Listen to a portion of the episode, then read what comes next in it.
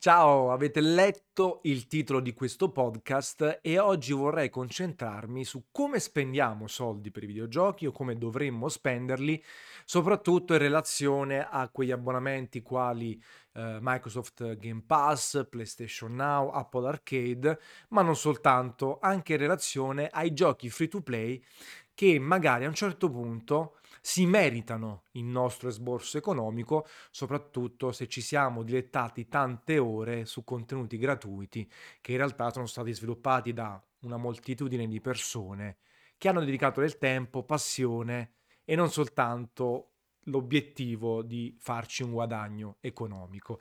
La cosiddetta, da me, mentalità gamer, quella del gamer puro che ha sempre giocato ai videogiochi, che riconosce l'importanza dello sviluppo all'interno dei videogiochi e non è quello occasionale che arriva, se ne approfitta e finisce lì. Quindi podcast dedicato assolutamente alla mentalità gamer.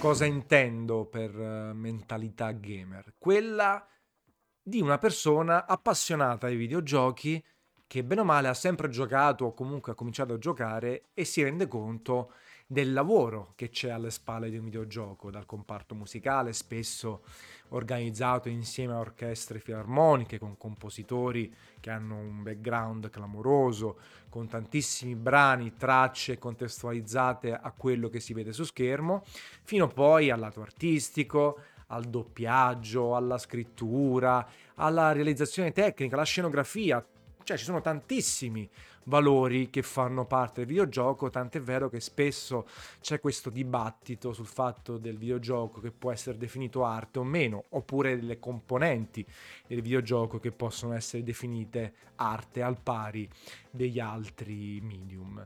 E questa cosa è chiaramente riconosciuta da chi videogioca, non dalla persona occasionale che incrocia i videogiochi una volta l'anno, eh, che gioca soltanto a un titolo specifico perché è magari fa parte della sfera dello sport a cui piace, oppure eh, al giochino proprio sfuggente, fuggente eh, su mobile e chiaramente non dà peso a questa cosa, allora se ne approfitta giustamente. Se un gioco è proposto in maniera gratuita, se c'è un'offerta particolarmente vantaggiosa, uno ne approfitta consuma un attimino e via, un po' come eh, quando noi ci dilettiamo con altri argomenti che non sono nelle nostre corde o ci tocca un attimino eh, utilizzarli, sia per svago che per necessità.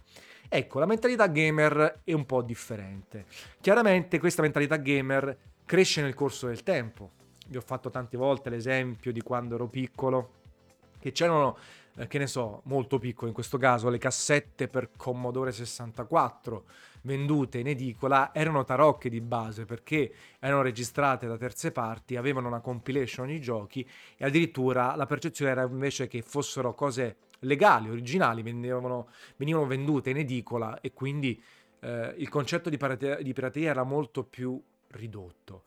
Anche la generazione PlayStation era stracolma di pirateria, di CD eh, appezzottati, eh, taroccati, eh, venduti non soltanto sulle bancarelle, anche alle persone con masterizzatori.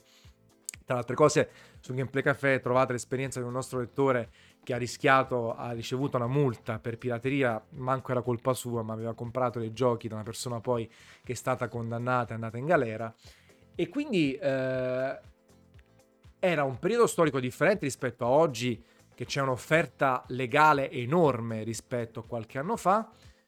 Ero più piccolo e tanti coetanei come me da tutte parti d'Italia avevano di meno la percezione della pirateria legata al digitale, ancora di, di meno legata ai videogiochi.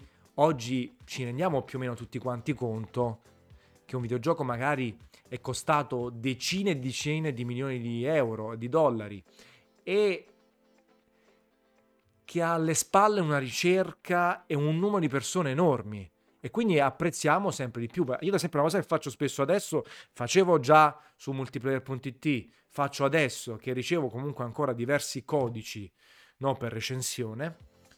Se un titolo mi è piaciuto particolarmente, ne compro l'edizione fisica anche dopo averlo finito, addirittura la Collector's Edition, oppure Se risparmio sui titoli AAA perché mi arrivano per recensione, spendo tanti soldi per gli indie, per gli abbonamenti, per titoli che altrimenti non giocherei perché magari l'hanno recensito un collega e quindi il codice è andato a lui o semplicemente volevo provarli e, e quindi eh, vado e acquisto senza alcuna remore. Quindi ancora oggi spendo tantissimi soldi per i videogiochi anche se sono tra quelli privilegiati, prima molto di più ma adesso ancora me la cavicchio eh, perché ricevo tanti codici per questioni comunque lavorative o di visionare il uh, prodotto. Ecco, questa è la mentalità che ho acquisito nel corso del tempo, eh, ancora di più insieme ai miei colleghi perché ho avuto modo di viaggiare, andare negli studi di sviluppo, intervistare chi ha creato i videogiochi e quindi eh, riconosco il tempo che hanno impiegato, ma in generale il tempo gratuito non esiste, lo sapete anche voi va benissimo approfittare delle promozioni, delle cose offerte, dei mega cataloghi a costo ridotto, ma lo sapete anche voi che se qualcuno dedica te- del tempo per fare qualcosa, non è basta il grazie, non è sufficiente, non si può pretendere. Nei videogiochi così come nella vita, voi lavorereste gratis per gli altri? Sempre tutto il tempo?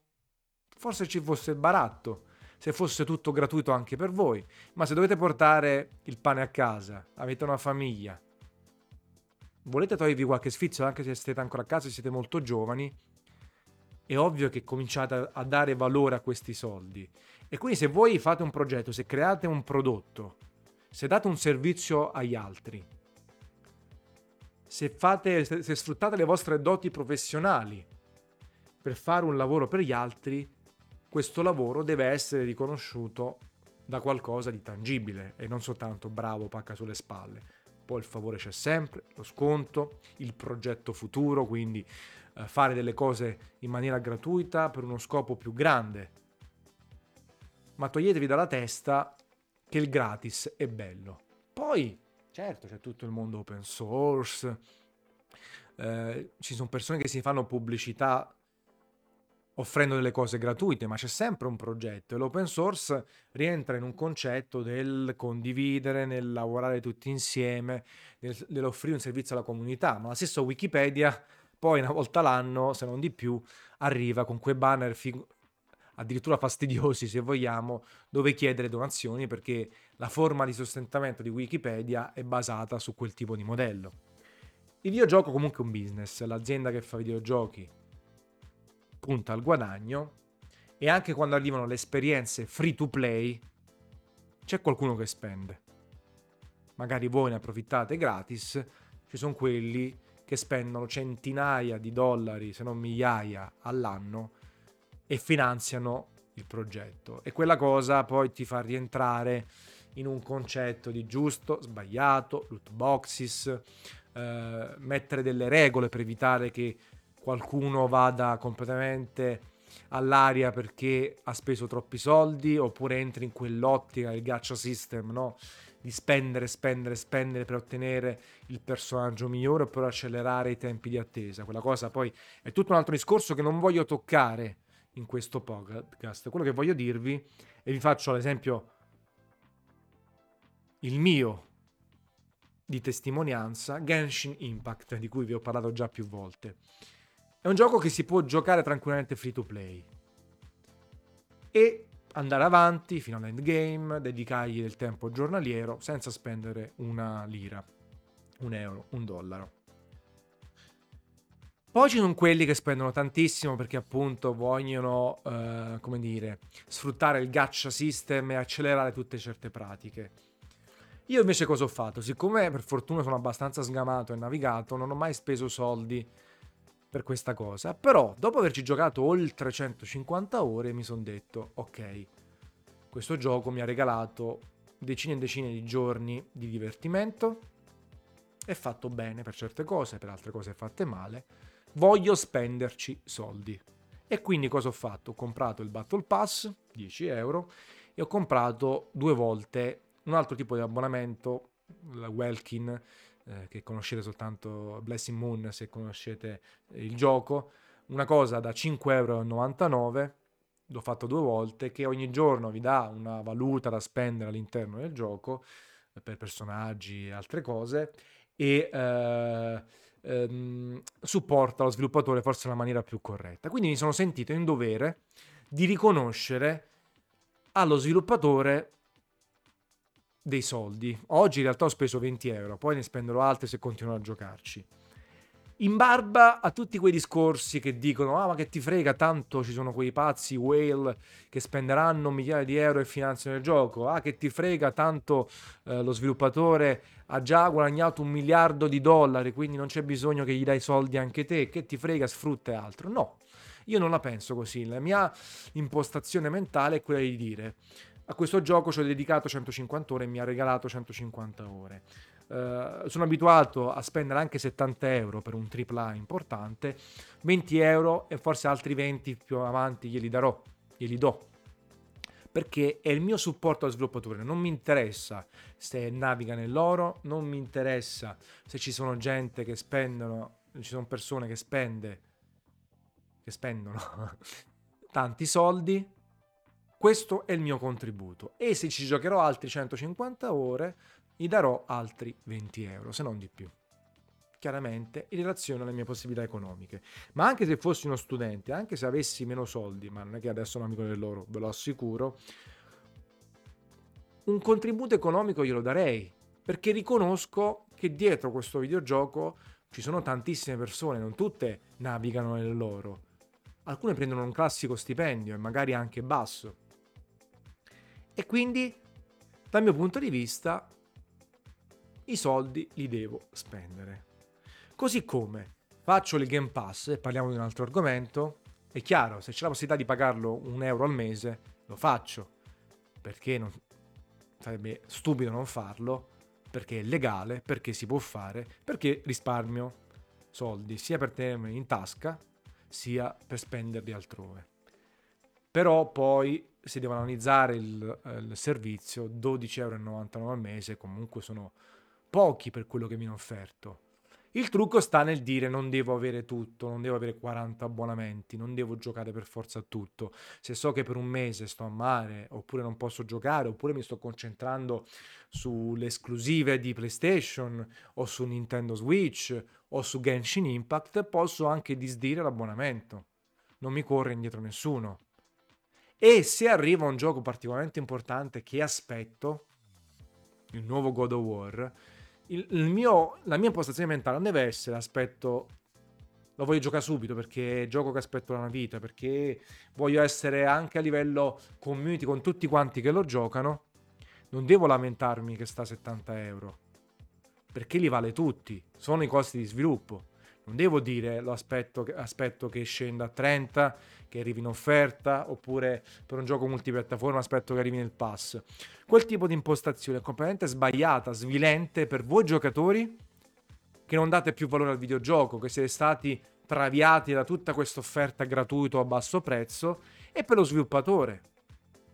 Se poi il gioco invece non mi interessa, o avete un backlog enorme, o vi interessa mediamente, ci sta che aspettate, anche lì è sbagliato comprare tutte subito o avere, come vi dicevo, 40 abbonamenti attivi. Però non bisogna mai dimenticarsi del valore del videogioco. Del fatto che prima costava anche di più, perché da boom le 150.000 lire dei giochi Sega Mega Drive oggi traslate a oggi con inflazione bla bla bla sono molto di più di 70 euro. Facciamocene una ragione. Diamo valore al nostro tempo, diamo valore a quello che vogliamo per davvero, non dobbiamo avere tutto e subito, o tutto. Nessuno ci corre dietro, non dobbiamo essere espertoni di videogiochi che hanno provato tutto lo scibile 5 minuti e poi l'hanno buttato. Non bisogna sminuire le cose perché altrimenti è come se voi andate a lavorare da dal lavoro A al lavoro Z e vi dicono sai che c'è? Perché ti do da 1500 euro al mese? Il tuo lavoro fa cagare, ti do 300 euro. Oppure lo fa meglio un altro. Oppure ti pago tra 4 mesi, tanto sti cazzi. No, non funziona così. Ci sono diritti e doveri e il valore al proprio tempo. Chiaro, il manager della super azienda guadagnerà di più di noi purtroppo, il suo valore orario sarà più grande di un lavoro normale come il nostro. Quello ci sta, ci sta che un'ora di lavoro possa valere 10 euro o 100.000 euro al, al secondo. E i calciatori guadagnano così tanto, rosichiamo, evidentemente la, l'offerta e la domanda giustifica uno stipendio di 20 milioni di euro per i top all'anno non bisogna rosicare, bisogna contestualizzare, bisogna sfruttare il nostro cervello, la nostra cultura, la nostra esperienza, soprattutto se siamo gamer, se siamo giocatori. In realtà a me non piace tantissimo la parola gamer, però mentalità gamer mi piaceva invece. Se siamo giocatori, se abbiamo avuto la nostra se questa è la nostra passione, sappiamo che ci piace giocare, ci giochiamo da un anno, 5 anni, 30 anni, non possiamo sminuire il nostro mezzo, perché altrimenti poi ci lamentiamo che non arrivano le traduzioni in italiano, che dei giochi non se ne parla nei canali generali, che, che, che il giocatore viene visto sempre come uno sfigato e poi andiamo cercando in mezzo ai cestoni al supermercato di spendere mezzo euro per eh, il nuovo Halo o per il nuovo Zelda eh, perché siamo abituati a spendere un euro al mese con le promozioni del Game Pass o sfruttare i trucchetti per pagare per otto mesi un euro. Quelle sono convenienze, ma non bisogna perdere contatto con la realtà. E l'esempio che vi ho fatto anche di Genshin Impact e di tutti i free to play, secondo me è fondamentale. Non dobbiamo essere delle onlus perché purtroppo non si naviga nell'oro, ma ripeto, se giochiamo 300 ore un videogioco, secondo me è, è positivo farsi venire in mente l'idea di dargli dei soldi anche se non ce n'è bisogno, non perché dici che così accelero e sfrutto una valuta nel gioco per ottenere quello che non avrei mai ottenuto poi, chiaro, cerchi di spendere nella maniera migliore i soldi, non è che li butti così. Però tutto il concetto anche di donazioni, Patreon e altro, è perché la gente stima il lavoro altrui ed è disposto ad essere altruista e donare dei soldi. Nel caso del videogioco free to play in realtà non è manco altruismo, è riconoscere il tempo che c'è stato dato dal videogioco, lo sviluppo che c'è dietro e dire sai che c'è, spendiamo due soldini, anche se magari sono un giocatore free to play. Poi se lo parlate 10 minuti, un'ora, ci mancherebbe, sono fatti anche per quello free to play o comunque le demo o comunque i giochi sugli abbonamenti sono fatti anche per essere provati, se non piacciono vengono accantonati, amen, non è che dobbiamo spendere soldi per ogni cavolata, ci mancherebbe. Però diamo valore ai soldi, diamo valore al tempo, alle nostre competenze, alla nostra professionalità e a quella altrui. Ringraziamo sempre se ci viene dato qualcosa in maniera gratuita, in maniera proattiva se possibile, riconosciamogli un valore che, che non è che deve essere per forza sempre economico, anche qualcosa in cambio, anche un aiuto, anche un riconoscimento vero.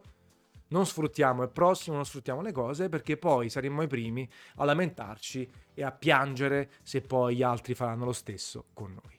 Capate in bocca al prossimo podcast.